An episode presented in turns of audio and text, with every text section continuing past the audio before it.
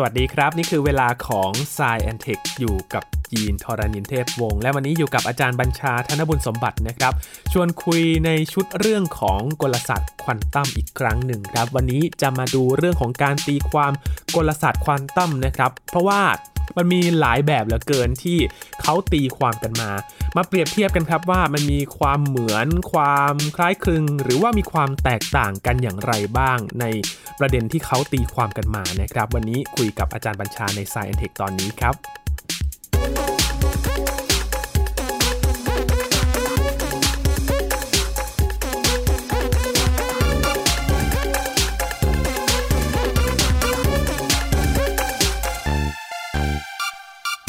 ได้เวลากลับมาคุยเรื่องของกลศาสตร์ควอนตัมกันอีกครั้งหนึ่งนะครับ เป็นตอนที่ใครหลาย ๆ คน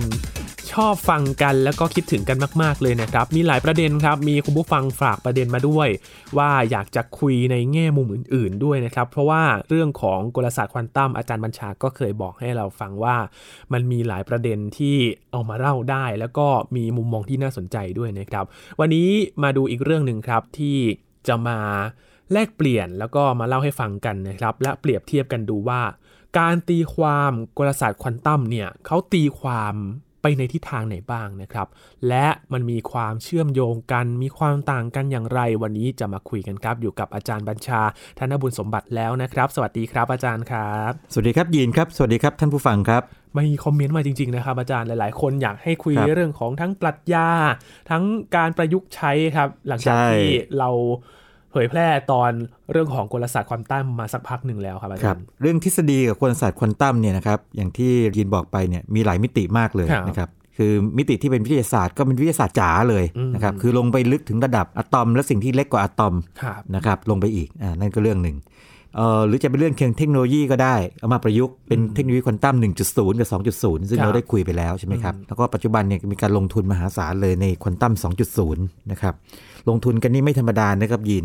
ประเทศที่ลงทุนมากสุดในโลกเท่าที่ผมทราบเนี่ยคือจีนจีนจีนนี่ลงทุนเนี่ยมากกว่า ถ้าผมจำตัวเลขไม่ผิดนี่ฮะเมื่อปี 2017เนี่ยนะครับมากกว่าสหรัฐอเมริกาบวกกับสหภาพยุโรปรวมกันอีกเป็นเป็นหมื่นล้านดอลลาร์ หมื่นล้านดอลลาร์อเมริกานี่ยังหลักหลายพันล้านหลายพันล้านดอลลาร์นี่ก็เยอะมากนะครับหลายพันล้านดอลลาร์นี่คือเป็นหมื่นล้านของเราของเรานะครับยุโรปนี่ก็หลักเป็นพันล้านดอลลาร์แล้วก็ประเทศมหาอำนาจทั้งหลายก็จะเป็นแบบนี้หมดเลย แล้วก็ในอย่างอย่างยุโรปเนี่ยทางสหภาพยุโรปเนี่ยก็จะมีเยอรมนีที่ลงทุนมากหน่อยนะครับแถบบ้านเราแถบบ้านเราล่ะโอเค ถ้าเป็นเอเชียเนี่ยก็แน่นอนว่าเออญี่ปุ่นนะครับญี่ปุ่นก็ก็ด้วย แล้วก็ถ้าเกิดใกล้บ้านเรามากที่สุดก็คือสิงคโปร์สิงคโปร์ได้เป็นหนึ่งในผู้นำด้านควอนตัมเหมือนกันนะครับทีนี้ ไม่ว่าจะเป็นวิทยาศาสตร์หรือเทคโนโลยีเนี่ยเราก็คุยกันไปแล้ว แล้วก็เราก็ได้คุยกันเรื่องเกี่ยวกับเรื่องชีวิตของ นักฟิสิกส์ที่มีส่วนสร้าง มีส่วนหนุน มีส่วนทำให้ควอนตัมเนี่ยมันเติบโตขึ้นมานะครับหรือแม้แต่ไอน์สไตน์ซึ่งแม้ว่าจะพยายามโจมตีกลศาสตร์ควอนตัมนะฮะด้วยกระบวนการต่างๆเนี่ยแต่ในที่สุดก็เป็นมีส่วนถือว่ามีส่วนช่วยในการพัฒนากลศาสตร์ควอนตัมขึ้นมาด้วยเหมือนกัน แต่วันนี้จะมาคุยเรื่องปรัชญาอ่าซึ่งจะเป็น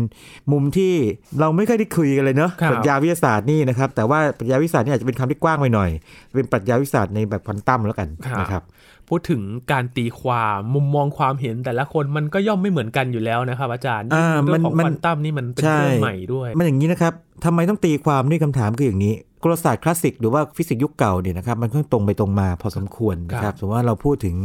กฎของนิวตันนะครับแรงกิริยาเท่ากับแรงปฏิกิริยาอะไรเป็นต้นนี่นะฮะคือเราสามารถสาธิตได้ไงพิสูจน์ได้อ่าเราเราผลักสมมติว่าเรายืนอยู่ตรงกำแพงเนี่ยเราหันหน้าหากำแพงแล้วเราผลักกำแพงแรงๆเนี่ยตัวเราก็กระเด็นออกมาแล้วกำแพงก็ผลักเราใช่ไหมอะไรอย่างนี้เป็นต้นนะฮะคือมันเห็นเป็นรูปธรรม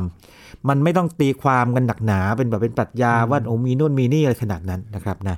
แต่ว่ากลศาสตร์ควอนตัมแตกต่างมาก ความแปลกของมันเนี่ยตั้งแต่เดวันเลยเห็นไหมตั้งแต่ตั้งแต่พลังเจอเรื่องที่ว่าการแผงสีความร้อนของไอ้วัตถุดำเฮ้ยแผ่มาได้บางค่าเท่านั้นนะแล้วก็ตอนหลังเนี่ยพบว่าอ้าวโอ้ยแสงซึ่งเชื่อกันมาว่าเป็นคลื่น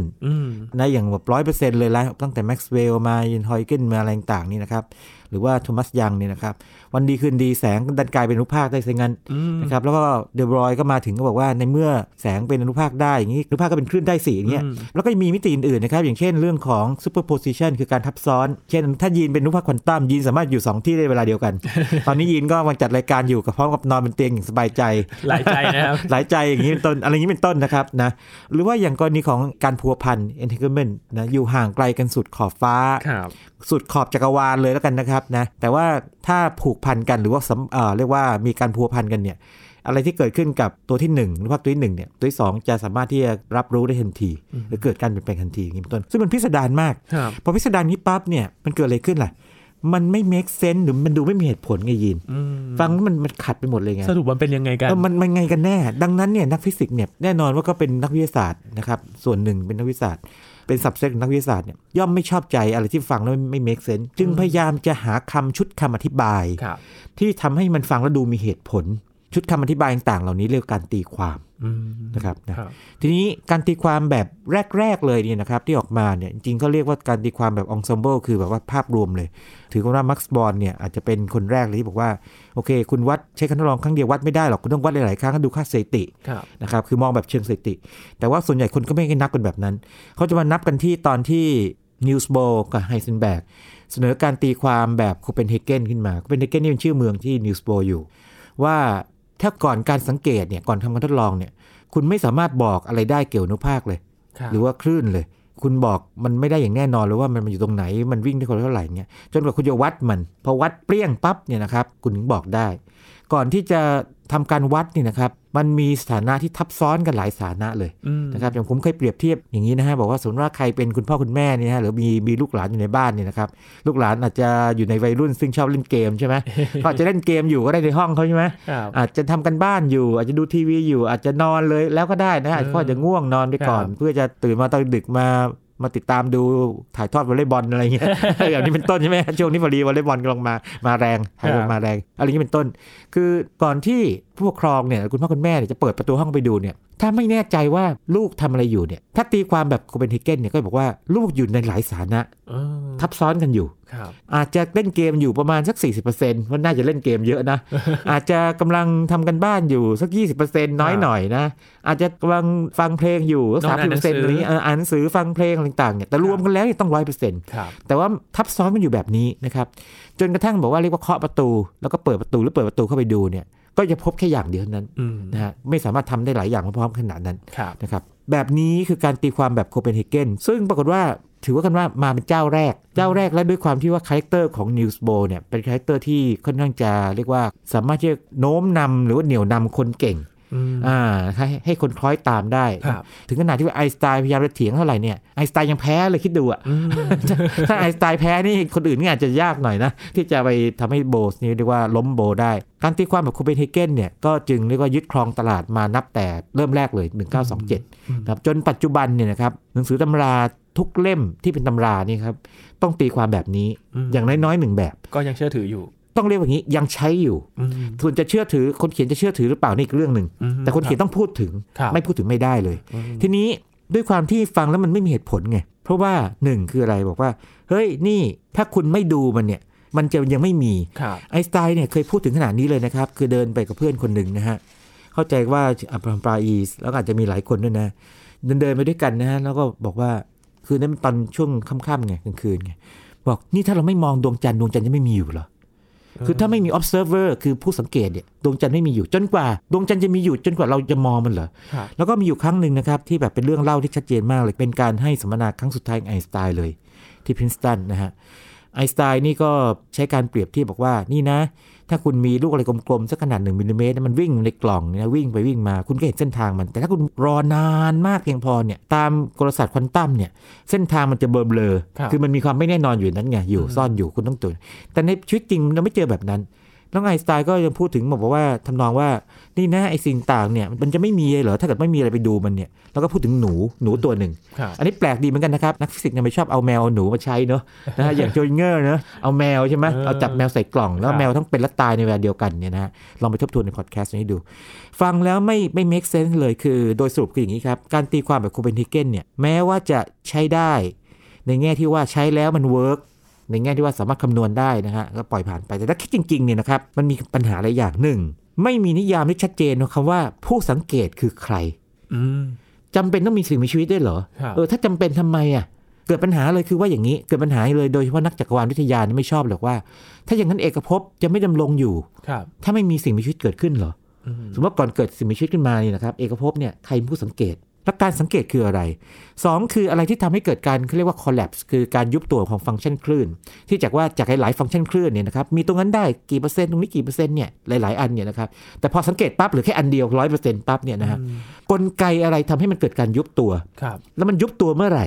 เนี่ยโคเปนเฮเกนเรียกที่จะตอบบอกไม่มาถามอ่าไม่ไม่ไม่ถามเรื่องนี้ เราไม่ตอบเราเอาเฉพาะตอนที่หลังสังเกตแล้วเราเราเห็นเป็นอย่างนี้ ด้วยเหตุนี้เนี่ยนะครับจึงทำให้มีนักคิดจำนวนมากเลยนะครับ พยายามที่จะบอกว่ามันต้องมีแนวทางอื่นสิ ที่จะบอกได้นะครับ แล้วก็ไอ้การตีความของโคเปนเฮเกนเนี่ยยังมีอีกเรื่องหนึ่งที่คนไม่ค่อยพูดถึง ฟังก์ชันคลื่นเนี่ยนะครับที่พูดกันในกลศาสตร์ควอนตัมเนี่ยมันแผ่ไปในอวกาศทั่วทั้งอวกาศเลยนะครับยีนอืมนะครับนะแปลว่าอย่างนี้ สมมติว่าเรากำลังพูดถึงอะไรบางอย่าง น่าจะอยู่แถวๆนี้ก็จริงเนี่ยแต่ฟังก์ชันคลื่นเนี่ยมันแผ่ไปถึงเรียกว่าสุดขอบจักรวาลเลยอืมแต่พอมันเกิดการยุบตัวปั๊บเนี่ยมันเหลือแค่ที่เดียว อยู่ตรงหน้าเราอยู่ในการทดลองของเราเนี่ยนะครับ มันแปลว่ามันเหมือนกับมันมีการส่งสัญญาณไปที่อื่นที่ไกลๆได้ด้วย ณเวลานั้นเลย อย่างนี้มันคือไม่ make sense เลยอย่าเห็นว่าความไม่ make sense หรือว่าความฟังไม่มีเหตุผลนี่มีหลายข้อมาก ต้องพูดว่าอย่างนี้เลยครับ ปัจจุบันเนี่ยผมลองไปนับดูเนี่ยมีอย่างน้อย 10 กว่าแบบ อันนี้เท่าที่มีการบันทึกกันนะครับว่าแล้วมันสอดคล้องกัน และทีนี้ไอ้สิกว่าแบบเนี่ยน่าสนใจคืออย่างนี้ การตีความ 10 กว่าแบบนอกเหนือจาก Copenhagen Interpretation แล้วเนี่ยนะครับ ให้ผลที่ตรงกับ Copenhagen ทั้งหมดเลยครับแต่ภาพความจริงมันแตกต่างกันอืมนะครับนะนี่คือสิ่งที่เราจะคุยกันวันนี้ว่าภาพความจริงเนี่ยที่การตีความแต่ละแบบบอกว่าน่าจะเป็นอย่างนั้นเนี่ยคืออะไรครับนะครับยินสังเกตสิ่งหนึ่งครับ เรื่องเนี้ยมันเป็นเรื่องที่ค่อนข้างใหม่พอสมควรนะครับ อาจารย์ครับพอตีความในแบบแรก ๆ มาเนี่ยมันย่อมมีช่องว่างเกิดขึ้นใช่ไหมครับครับ ใช่แต่ว่าทีนี้เออเรื่องเนี้ย มันตีความมาตั้งแต่ปี 1927 แล้วเนอะนี่มันร่วมร่วมจะเกือบร้อยปีแล้วนะเออนะครับนะอีกไม่นานเนี่ยเราจะมีการฉลองกลศาสตร์ควอนตัมร้อยปีนะครับเนี่ยอีกไม่กี่ปีจากนี้นะฮะครับเพราะมันเกิดปี 1925 จะได้ไหม1925 เพราะฉะนั้น 2025 เนี่ยเดี๋ยวก็ฉลองกันอืนะมอีก 3 ปีจากนี้ถ้าเกิดว่าตอนที่เราคุยกันเนี่ยนะครับครับแล้วการตีความนี่ก็ 1927 เพราะฉะนั้นก็อีกประมาณสัก 5 ปีจากนี้อืมนะครับก็ไม่นานนะยีนแป๊ครับบๆเนี่ยนะปรากฏว่าในปีเดียวกันนั่นเองเลยนะครับคนที่ไม่ชอบเนี่ยก็เริ่มก่อนเลย มีครับมีหาทางมีแล้ว มีเลยครับ ในปีเดียวกันเลยนะคครัรับบคนนั้นคือเดบรอยนั่นเองอ่าเดบรอยคนที่เสนอว่าเอ่อสสารเนี่ยนะครับเป็นคลื่นได้ หรืออิกตอนเนี่ยเป็นคลื่นได้นะครับเดบรอยเขาตีความอย่างนี้เลยเขาบอกว่า มันเป็นไปได้ไหมที่ว่าจริง ๆ แล้วเนี่ยมันมีมันมีอนุภาคอยู่จริง ๆ แหละครับไม่ต้องรอให้มีการสังเกตในอนุภาคจริง ๆ แล้วก็มีคลื่นที่ผลักมันอืมเรียกว่าคลื่นนำทางครับนะครับ แล้วก็ ไอตัวอนุภาคเนี่ยมันถูกคลื่นเนี่ยผลักไป ถ้าเปรียบเทียบนะครับนี่เป็นการเปรียบเทียบเฉยๆนะครับเดบรอยไม่เปรียบเทียบอย่างนี้นะแต่ผมเปรียบเทียบให้ฟังว่าอย่างนี้ ลองคิดถึงนักเล่นกระดานโต้คลื่นในทะเลครับเขาก็เล่นกระดานโต้คลื่นไป ตัวนักเล่นกระดานโต้คลื่นกับตัวกระดานของเขาเนี่ยเหมือนกับลูกภาคที่ถูกคลื่นของทะเลพาไป อ่าอ่านึนึกออกไหมอ่า มันแล้วแต่จะเป็นไง หรือว่าจะปล่อยอะไรลงไปบนผืนน้ำเนี่ยครับแล้วก็มีคลื่นพาไปเป็นอย่างนั้น บอกว่าจริง ๆ แล้วเนี่ยที่เรียกว่าคลื่นได้เป็นอย่างนี้หรือเปล่าครับนี่นะครับปรากฏว่าเดบรอยเนี่ยก็เป็นนำเสนอนะครับในการประชุมโซเวครั้งที่ 5 ในช่วงวันที่ 24 29 ตุลาคม 1927 ปีเดียวกับที่การตีความโคเปนเฮเกนถือกำเนิดเนี่ยแต่มีทั้งผู้สนับสนุนและผู้คัดค้านจำนวนมากอืมผู้สนับสนุนเนี่ยมีน้อยหน่อย จะมีก็ไอน์สไตน์นี่แหละ ไอน์สไตน์นี่คงพอเข้าใจได้ไม่ชอบอะไรโคเปนเฮเกนอยู่แล้วไงไอน์สไตน์บอกว่าเดบรอยอาจจะมาถูกทางแล้วก็ได้นะครับอ่าให้กำลังใจให้กำลังใจอืมแต่ปรากฏว่าคนอื่นนี่ไม่เอาเลย แน่นอนว่านีลส์โบร์อะไรนี่ไม่เอาอยู่แล้ว แต่คนที่เล่นงานเดบรอยจนกระทั่งแบบยอมก็คือพาวลี่พาวลี่บอกว่าการตีความแบบคุณเนี่ยที่บอกว่ามันมีคลื่นนำทางเนี่ย มันไม่สามารถใช้กับการกระเจิงแบบหลายอนุภาคได้ครับนะแล้วก็ยกเหตุผลต่างๆมา แล้วก็ทำให้เดบรอยเนี่ยยอมรับ แล้วในที่สุดเดบรอยเนี่ยครับก็ยอมทิ้งละทิ้งแนวคิดของตัวเองไปอืมแล้วก็ไปยอมรับเรียกว่าสมทาน สมทาน การตีความแบบโคเปนเฮเกนแต่ว่าถือนำร่องมา แต่ประเด็นมันอยู่นี้ครับยินพอหลังจากนั้นประมาณสักยี่สิบสามปียี่สามยี่สี่ปีนี่นะคครัรับบนักฟิสิกส์อีกคนหนึ่งชื่อเดวิดโบมอืม เดวิดโบมคนนี้นี่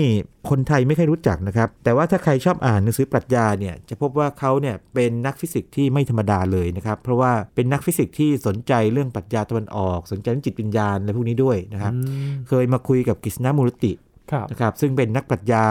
อินเดียที่โด่งดังระดับโลก ถึงว่าเวลาคืออะไรอะไรต่างๆแบบนี้นะครับแบบนั้นเลยอืมเดวิดโบมนี่ก็ไม่ชอบคือที่ไม่ชอบเพราะอย่างนี้ เพราะว่าในปี 1951 นี่นะครับเดวิดโบมเขียนหนังสือที่ Quantum Theory ก็เขียนตำราขึ้นมาไงครับเขามีความรู้เยอะไงเขียนตำราพอเขียนเขียนไปแน่นอนว่าก็ต้องเขียนถึงการตีความแบบโคเปนเฮเกนแต่เขียนไปเขียนมานี่นะครับ เริ่มรู้สึกว่ามันไม่ใช่อะเอ๊ะมันมั่วเริ่มรู้สึกเอ๊ะขึ้นมา มันมันโอ้แบบคงยิ่งกว่าเอ๊ะอีกคือแบบไม่ชอบใจเลยอืมเดวิดโบมเลยคิดแบบใหม่ขึ้นมา แล้วในปีถัดมานะครับ1952เนี่ยครับเขาเลยคิดภาพความจริงแบบใหม่ขึ้นมา โดยเอาแนวคิดแบบเดบรอยนะครับที่ว่ามันมีคลื่นเนี่ยผลักอนุภาคจริงๆ คือมีอนุภาควิ่งจริงผังจริงเนี่ยเขียนเป็นบทความความยาว พอสมควรนะครับสตอนตีพิมพ์ใน Fiscal Review นะครับในเดือนมกราคม 1952 ถ้าตีพิมพ์ในเดือนมกราคม 1952 เนี่ยแสดงว่าคิดตั้งแต่ปี 1951 ละ ตั้งแต่ตอนเขียนตำราตีพิมพ์ตำราตีพิมพ์มาแล้วนะครับบอกว่าน่าจะเป็นแบบนี้ แล้วก็ปรากฏว่าทฤษฎีของเขาเนี่ยนะครับก็เลยได้ชื่อว่าเป็นอย่างนี้เลยเป็นกลศาสตร์ควอนตัมอีกรูปแบบหนึ่งเลยเขาชื่อโบมใช่ไหมเดวิดโบมนามสกุลเนี่ยก็เลยเรียกว่า Bohmian mechanics นะกลศาสตร์แบบโบม ซึ่งให้ผลเหมือนกับกลศาสตร์ควอนตัมที่ตีความแบบโคเปนเฮเกนทุกอย่าง เพราะว่าใช้สมการชเรอดิงเงอร์ แต่ว่าประเด็นก็คือว่าอย่างนี้ ทฤษฎีของโบมเนี่ยนะครับได้แตกสมการเชริงเกอร์เนี่ยครับออกเป็น 2 สมการ สมการหนึ่งเนี่ย เป็นสมการที่เป็นคล้ายๆเป็นคลื่นนำทางมันคลื่นนำทางเป็นบอกโมเมนตัมอีกสมการครับเป็นสมการที่พูดถึงเรื่องของตำแหน่งของอนุภาคนะครับเรื่องความน่าจะเป็น กับบวกอีกหนึ่งสมมติฐาน เรียกว่าสมมติฐานสมดุลควอนตัมแต่สมมติฐานนี้นะครับมันก็คือสมมติฐานที่สอดคล้องกับกฎของบอลที่บอกว่าความน่าจะเป็นที่จะพบอนุภาคควอนตัมเนี่ยนะครับมันจะไม่ใช่ขนาดของเอ wave function นะไม่ใช่ฟังก์ชันคลื่นนะแต่เป็นขนาดของฟังก์ชันคลื่นยกกำลังสอง นะครับนี้เป็นต้น พอทำแบบนี้ปั๊บเนี่ยปรากฏว่าโบมสามารถที่จะเรียกว่าทุกอย่างก็คือสอดคล้องกับการทดลองได้หมดทุกอย่าง แต่การตีความแตกต่างออกไป เพราะว่าของโบมเนี่ยนะครับไอน์สไตน์นี่ไม่ชอบเอามากๆเลยนะครับเพราะว่ามันยังไงรู้ไหมมันหนักยิ่งกว่าโคเปนเฮเกนอีกคือที่เมื่อกี้ที่บอกว่าเกิดอะไรขึ้นที่หนึ่งเนี่ยอีกที่หนึ่งรับไกลแสนไกลเนี่ยเกิดขึ้นพร้อมกันทันทีเลยคืออนุภาคตัวหนึ่งเนี่ยจะขึ้นอยู่กับการเคลื่อนที่ของอนุภาคตัวอื่น ทั้งเอกภพเลย ที่สิ่งโบมเป็นแบบนั้น ก็พูดถึง ทฤษฎีของโบมเนี่ยบอกว่าเหลวไหลสิ้นดีนะครับเป็นเทพนิยายเชิงกายภาพสำหรับเด็กไม่ได้มีความหวังเลยมากนักนะครับแล้วบางคนนี่นะฮะโอ้โหอย่างนีลส์โบร์บอกงี่เง่าไม่ได้เรื่อง คือแน่นอนไม่ชอบอยู่แล้วเนี่ยแต่ว่าบางคนเนี่ยอย่างนักฟิสิกส์ดังเนี่ยโรเซนเฟลด์บอกว่าดูฉลาดมากโดยแต่ผิดโดยพื้นฐานก็คือไม่ชอบ แต่ทว่าทฤษฎีของโบมนี่นะครับก็เลยแบบเงียบไปจนกระทั่งจอห์นเบลจอห์นเบลนี่เป็นนักฟิสิกส์อีกคนที่เก่งมากนะครับ เดี๋ยววันหลังหาโอกาสเล่าให้ฟังนะฮะเชื่อทฤษฎีของโบม ก็สนับสนุน มันทำให้เดวิดโบมเนี่ยนะครับเลยได้กลับมาคล้ายๆกับมีมีที่มีทางในเรื่องของการตีความควอนตัมนะครับแต่ว่าถ้าถามว่าปัจจุบันเนี่ยถามว่ามีคนเชื่อไหมคือ คนยังไม่ค่อยเชื่อท่ามากเท่าไหร่นะครับนักสิทธิ์ก็แตกออกเป็นอย่างน้อยหลายค่ายได้สองอันแล้วนะครับก็ยังมีความคิดเห็นที่คนละทิศคนละทางกันอยู่ครับใช่ใช่แต่พอเกิดทั้ง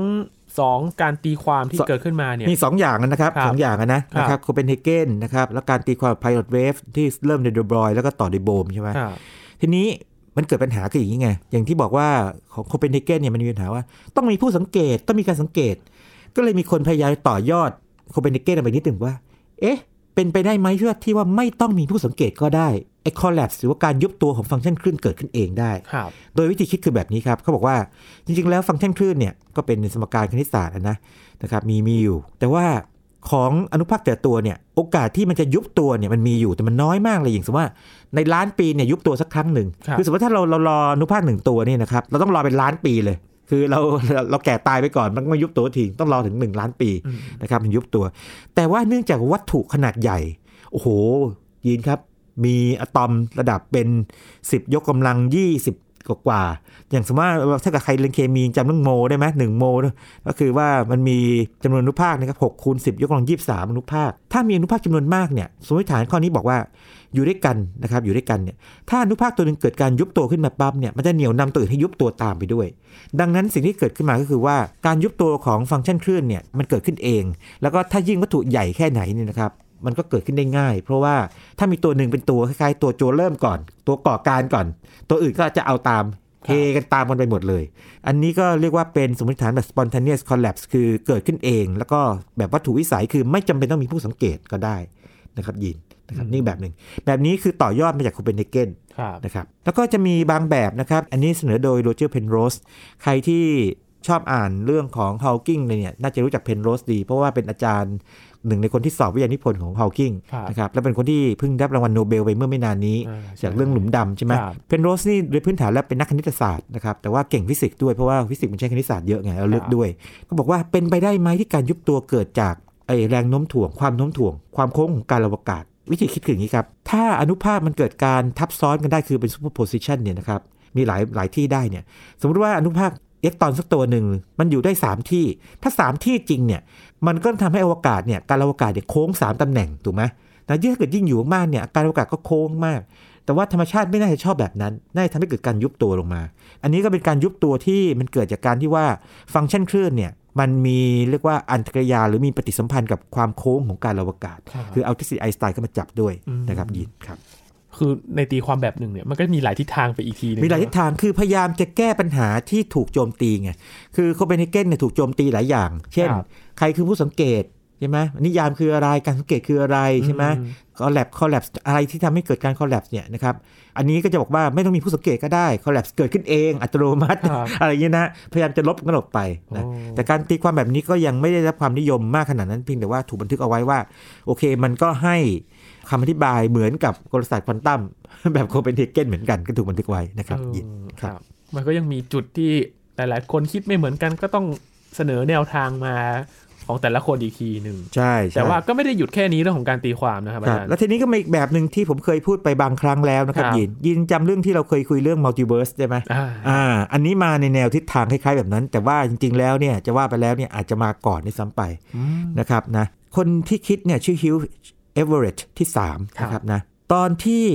ทำให้เขาคิดเนี่ยเกิดจากการที่เขาไปฟังไอน์สไตน์จำได้ไหมเมื่อกี้ที่เล่าให้ฟังว่าไอน์สไตน์เนี่ยให้เลคเชอร์เป็นครั้งสุดท้ายที่พรินสตันตอนนั้นเขายังเป็นนักศึกษาอยู่เลยนะไปกับเพื่อนอีกคนหนึ่งนะครับไปฟังฟังเนี่ยฮิวจ์เอเวอเรตที่3เนี่ยเกิดสะดุดใจขึ้นมาไงไอ้เรื่องหนูไงบอกว่าถ้าไม่มีอะไรมองมันเนี่ยเช่นหนูเงี้ยสักตัวเนี่ยใช่ไหมมันจะไม่มีสิ่งนั้นเลยเหรออะไรเงี้ยก็เอาไปคิดต่อ บอกว่าเอ้ยจริงด้วยโคเปนเฮเกนอินเทอร์พ t เทชันนี่มันไม่เคยได้เรื่องจริงนะเว้ยไอน์สไตน์บอกเพราะฉะนั้นเราต้องคิดใหม่ว่าเกิดอะไรขึ้นเอเวอเรตนะครับใช้มันเป็นวิทยานิพนธ์เลยวิธีคิดของเขาคือแบบที่บอกว่า ความเชื่อเขาคือหนึ่งฟังก์ชันคลื่นเนี่ยเป็นของจริง ไม่ใช่แค่เป็นเครื่องมือทางคณิตศาสตร์ คือการตีความแบบโคเปนเฮเกนเนี่ยถือว่าฟังก์ชันคลื่นเนี่ยเป็นแค่เครื่องมือทางคณิตศาสตร์ ช่วยคำนวณแค่นั้นเองนะครับนะแต่ว่าการตีความแบบเอเวอเรสต์เนี่ยนะครับบอกว่าฟังก์ชันคลื่นเป็นของจริง 2. ไม่มี collapse เฮ้ยอ้าวแล้วถ้าไม่มี collapse แล้วอย่างนี้อย่างนี้ฟังก์ชันคลื่นที่มันมีหลายอันซ้อนกันอยู่เนี่ยจะอธิบายยังไงเนี่ยในเมื่อเราสังเกตเห็นอันเดียว เขาบอกว่าถ้าอย่างนั้นก็แสดงว่ามันมีผู้สังเกตหลายคน คนหนึ่งก็เห็นแบบหนึ่งสมมติว่าอย่างที่ผมบอกว่า เราเปิดประตูเข้าไปดูว่าเรียกว่าลูกหลานเราทำอะไรอยู่ทำอะไรอยู่ใช่ไหมก่อนเปิดประตูเนี่ยนะครับก็เวฟฟังก์ชันก็มีครบถ้วนหมด เปิดประตูเข้าไปปั๊บถ้าเราเจอแบบใดแบบหนึ่งเนี่ย เราเข้าไปอยู่ในโลกโลกนั้น ในขณะที่มันมีอีกโลกอื่นที่มีเรา เปิดประตูไปเจออีกแบบหนึ่งสมมติว่าโลกเราเนี่ยเปิดประตูอ้าวเล่นเกมอยู่ อีกโลกหนึ่งเปิดประตูไปปั๊บอ้าวเจออ้าวนี่กำลังทำกันบ้านอยู่ อีกโลกหนึ่งเจอกำลังฟังเพลงอยู่อีกโลกหนึ่งอ้าวนอนไปแล้วนี่คือที่มาของการตีความแบบหลายโลกหรือ many worlds interpretation of quantum mechanics แต่ตัว Everett เองอย่านั่นนะฮะอย่าเข้าใจว่าอย่างนี้เขาใช้คำนี้นะเขาใช้คำว่า relative state คือสถานะสัมพัทธ์กันคคือมีสถานะนั้นก็ได้ สถานะนี้ก็ได้ทั้งนู้นก็ได้ คือใช้แบบวิชาการไงนะครับทีนี้เรื่องเรื่องคืออย่างนี้เขาไปขอให้จอห์นวิลเลอร์ซึ่งเป็นคนที่เรียกว่าโด่งดังมากนะ จอห์นวีลเลอร์นี่เป็นอาจารย์ของไฟน์แมนนะนะครับ แล้วก็เป็นคนที่นับถือนีลส์โบร์มากนะครับ จอห์นวีลเลอร์นี่มีข้อดีมากอย่างหนึ่งคือคนใจกว้างมากเลย เปิดรับเปิดรับโอ้โหตีความแบบย้อนเวลงเวลาอะไรที่ทำได้หมดเลยแบบขอให้มันมีมีหลักการคิดที่ชัดเจน มีคณิตศาสตร์รองรับชัดเจนที่รับหมดเลยพอฟังการตีความแบบเอเวอเรสต์แล้วเนี่ย ก็โอ้โหมันน่าทึ่งมากเลยแบบแตกออกไปหลายโลกเลยอย่างนี้ได้ใช่ไหมขึ้นมา ท่าทางจะลำบากกันนะ ถ้าเกิดว่าไปเจอโบร์อะไรอย่างนี้นะบอกว่าเอางี้แล้วกัน คุณลองไปคอนวินส์โบเลย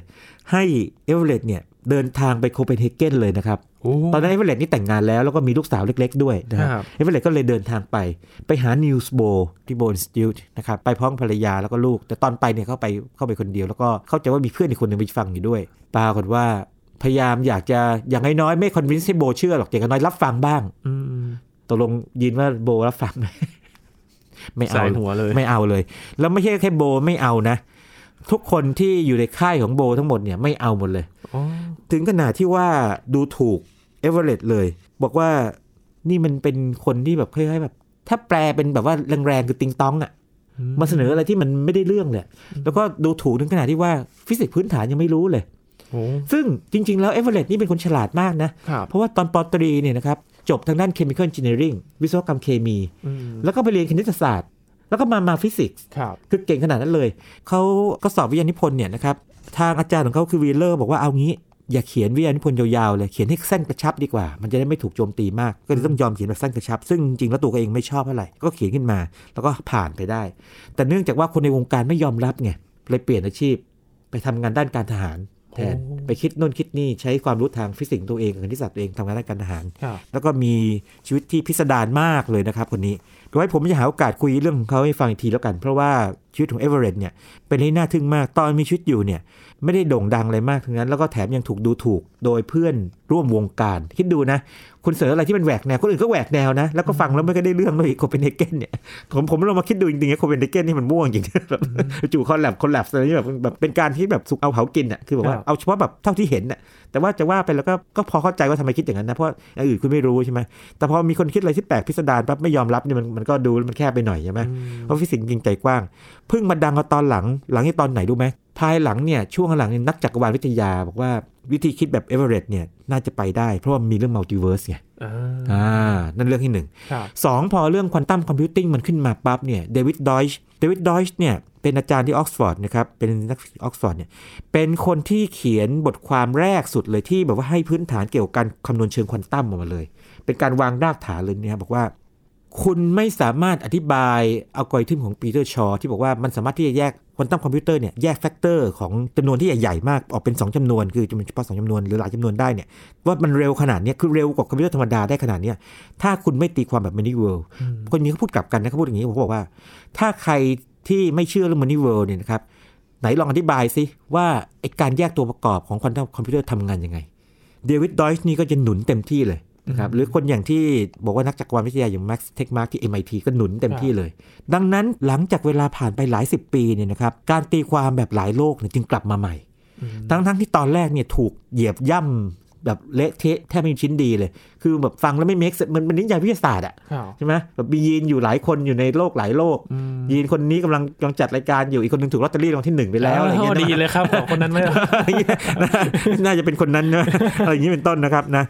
ซึ่งฟังแล้วมันไม่เมคเซนนะแต่ตอนนี้กลับมาใหม่แล้วนะครับนะแล้วกลับมาแล้วแรงขึ้นด้วยนะครับปรากฏว่าในการโหวตทางอีเมลนะฮะของเอ่อเรียกว่านักฟิสิกส์บางคนเนี่ยบอกว่าการตีความแบบ many-worlds นี้เริ่มเริ่มจะตีตื้นขึ้นมาแล้วนะครับมาอันดับต้นๆเลยนะครับ ติด top 5นะครับนะในบรรดาการตีความทั้งหมดครับยินครับมาสอดคล้องกับ ออกมาทำหนังทำอะไรด้วยนะครับ ใช่ใช่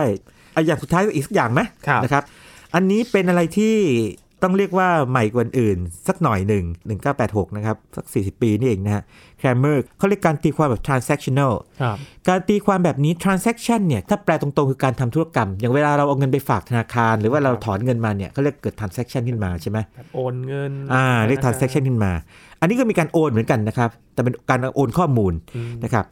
แต่ว่าการตีความ transaction เนี่ยต้องบอกไว้ก่อนว่าบอกข้อดีก่อนนิดนึงแล้วกันนะครับ สามารถอธิบายทำนายทุกอย่างเหมือนควอนตัมกลศาสตร์ควอนตัมแบบโคเปนเฮเกนเลยนะครับ แถมยังอธิบายพวกพาราดอกซ์ทั้งหลายได้หมดเลย แถมยังพวกหลักการความไม่แน่นอนไฮเซนแบกก็อธิบายได้ด้วย แถมยังอธิบายกฎของบอลได้ด้วยว่าทำไม ความน่าจะเป็นถึงแปลตามขนาดของเวฟฟังก์ชัน หรือฟังก์ชันขึ้นยกกำลังสองได้ด้วยแต่มีข้อแม้อย่างเดียวที่คุณต้องเชื่อคือ หรือว่าคุณต้องยอมรับไว้ก่อนคือว่า มันสามารถย้อนเวลาได้ฟังก์ชันคลื่นนิยายวิทยาศาสตร์ไหมนะครับเขาจะคิดถึงอะไรสักอย่างหนึ่งอนุภาควัตถุควอนตัมนะเขาส่งคลื่นไป2คลื่นคลื่นแรกก็คือคลื่นฟังก์ชันคลื่นธรรมดา ภาษาอังกฤษใช้ตัวสอนไซนะครับไปในอนาคต อันนี้ก็ปกติดีนะครับเพราะว่าคลื่นก็เดินทางในอนาคต มันก็เหมือนกับเราเราทำอะไรบางอย่าง ก็ต้องแต่อดีต ปัจจุบันและอนาคตก็เดินตามไปนะแต่มีฟังก์ชันคลื่นอีกแบบหนึ่งเรียกคอนจูเกตของมัน ตัวนี้กลับไปในอดีตอ่านะตัวนี้แหละที่ที่แบบเป็นจุดที่น่าสนใจมาก แต่ผมบอกบางอย่างไว้ก่อนนะครับ บอกว่าเรื่องนี้ฟังแล้วแปลกๆก็จริง แต่ว่าถ้าใครที่สนใจฟิสิกส์มากๆนี่ครับจะรู้ว่าเวลาพูดถึงแผนภาพ Feynman เนี่ยนะครับนะ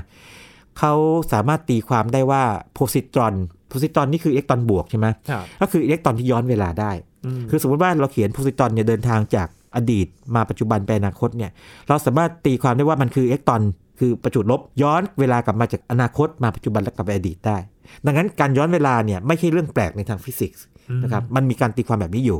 ทีนี้ตัวนี้นะครับคือ emitter เนี่ยก็ส่งไปพอส่งไปก็ต้องมีตัวรับ ตัวรับก็รับนะครับตัวรับพอรับเสร็จปั๊บเนี่ยครับก็ส่งฟังก์ชันคลื่น ที่บอกฟังก์ชันคลื่นไปในอนาคตตัวหนึ่ง แล้วก็ส่งฟังก์ชันคลื่นแบบไอ้ conjugate ย้อนกลับมาในอดีต ทีนี้มี 2 ตัวตัวส่ง ส่งฟังก์ชันคลื่นแบบปกติ ผมใช้คำว่าอย่างนี้แล้วกันนะ offer wave คือเป็นฟังก์ชันที่แบบมอบให้ไปในอนาคตใช่ไหมแต่ตัวรับเนี่ยมันส่งแบบคอนจูเกตกลับมาในอดีตมาเจอกันนะครับมาเจอกัน พอฟังก์ชันคลื่น2อย่างนี้มาเจอกันปั๊บเนี่ยนะครับนะเขาเลยเกิด transaction ก็เกิดการ collapse ขึ้นมา แล้วก็ปรากฏว่าไอ้จุดนี้แหละครับที่ทำให้อธิบายได้ว่าทำไมความน่าจะเป็นถึงแปรผันตามขนาดฟังก์ชันคลื่นบางสองเพราะว่าฟังก์ชันคลื่นคูณกับฟังก์ชันคลื่นแบบคอนจูเกตเนี่ยโดยตัวมันเองแล้วเนี่ยมันเป็นจำนวนเชิงซ้อน พอคูณกันแล้วเนี่ยมันกลายเป็นจำนวนจริงขึ้นมา กลายเป็นความน่าจะเป็นขึ้นมาได้ครับยินครับอันนี้ก็เรียกการตีความแบบ transactional ซึ่งปรากฏว่าก็ได้ความนิยมสูงขึ้นมาอีกเหมือนกัน เพราะว่าฟังแล้วดูแบบ มันไปได้อะมันไปได้นะครับยินอันนี้แค่บางอย่างนะครับยินวันนี้พอดีเลยมีเวลาคุยประมาณแค่นี้นะครับ ซึ่งก็ใช้เวลาไปพอสมควร โอ้ยังไม่หมดนะครับ ยังมีอีกประมาณสิบกว่าแบบครับยินครับยินซึ่งผมต้องยอมรับว่าอย่างนี้นะ ที่เอามาเล่าเนี่ย เป็นอันที่ผมพอเข้าใจ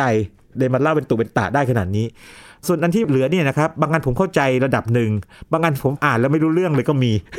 ครับต้องต้องบอกบอกก่อนเพราะว่าใช้คณิตศาสตร์ที่ซับซ้อนมากนะครับแล้วก็ฟังแล้วงงๆ แต่ว่าเดี๋ยวว่าถ้าวันไหนที่อ่านแล้วเข้าใจคิดว่าเข้าใจหัวใจของมันเนี่ยนะครับอาจจะหาโอกาสเล่า หรือว่าถ้าเกิดว่ามันเกิดตีตื้นขึ้นมาในแง่ที่ว่านักฟิสิกส์เกิดเชื่อขึ้นมาว่าเฮ้ยมันเริ่มติด top five เนี่ยจะมาเล่าให้ฟังนะครับทีหนึ่งครับ ความหลากหลายของการตีความในกลศาสตร์ควอนตัมเนี่ยนะครับมันสะท้อนถึงอะไรบ้างครับอาจารย์